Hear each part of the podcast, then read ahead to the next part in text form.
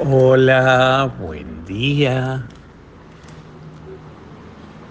La liturgia de hoy nos invita a leer mm, Marcos 1, 40 45. Este leproso que se acerca a Jesús a pedirle eh, auxilio, ayuda. Si quieres puedes curarme. Si tú quieres puedes curarme. Y Jesús lo sana y lo envía a hacer todo lo que tenía que hacer eh, y a cumplir toda la ley y todo lo, por decirlo así, entre comillas, el trámite de ir a ver al sacerdote para que certifique su curación y para que pueda volver y restablecerse plenamente en la, en la sociedad. Pero a mí lo que me impacta y lo que me impactó esta mañana en la oración de este Evangelio es la humildad de este leproso, pero la humildad manifestada en la manera como le pide a Jesús. Si tú quieres, no está sujeto a mi voluntad, porque mi voluntad dice que quiero. No está sujeto a mi bienestar, porque mi bienestar dice que yo quiero esto, Señor. Está todo sujeto a tu voluntad. Y ni más ni menos que la santidad es justamente eso, cumplir la voluntad del Padre, de cumplir la voluntad de Dios. Jesús, como verdadero Hijo de Dios, su característica fundamental, por decirlo así, es que su, característica fundamental de hijo es ni más ni menos que vivir la voluntad de Dios. Estar dispuesto siempre a esa voluntad de Dios.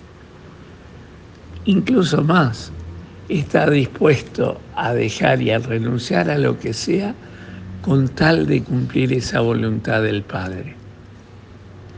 Yo pensaba cuando leía este Evangelio, cómo nosotros le pedimos al Señor. ¿Cuántas veces vamos con exigencias? Señor, tenés que hacerme este milagro y de esta forma y de esta manera.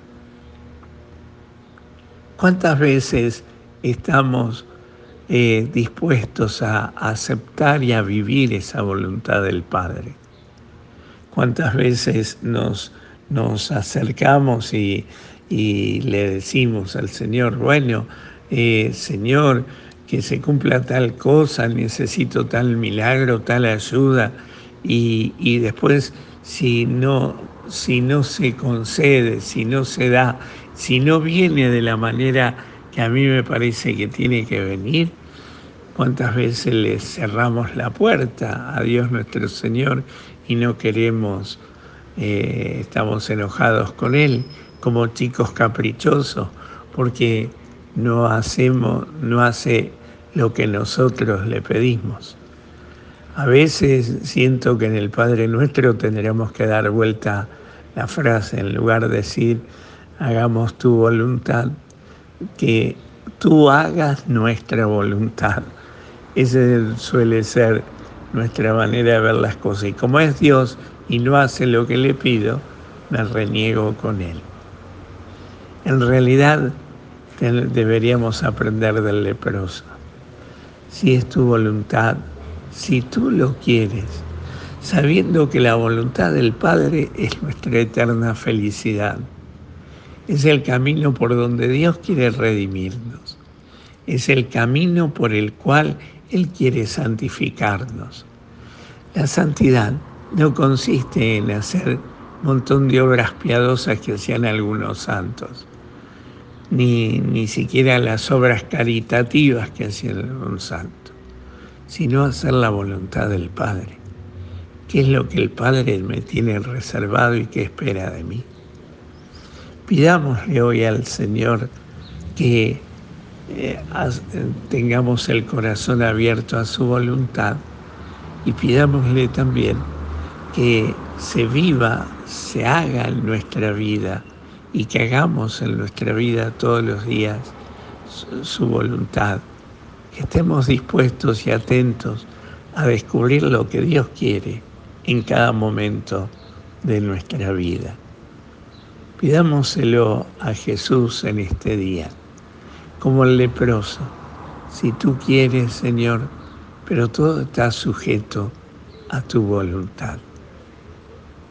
Sabiendo que ese es el camino por donde Dios quiere redimirnos, salvarnos, quiere hacernos felices, quiere mostrarnos la plenitud de la vida como, como la iglesia a veces, cuando tiene que canonizar a una persona, eh, trata de decir, esta persona hizo tal cosa, pero trata de discernir y de, de, ver y de descubrir si la vida de esa persona fue una respuesta a la voluntad del Padre.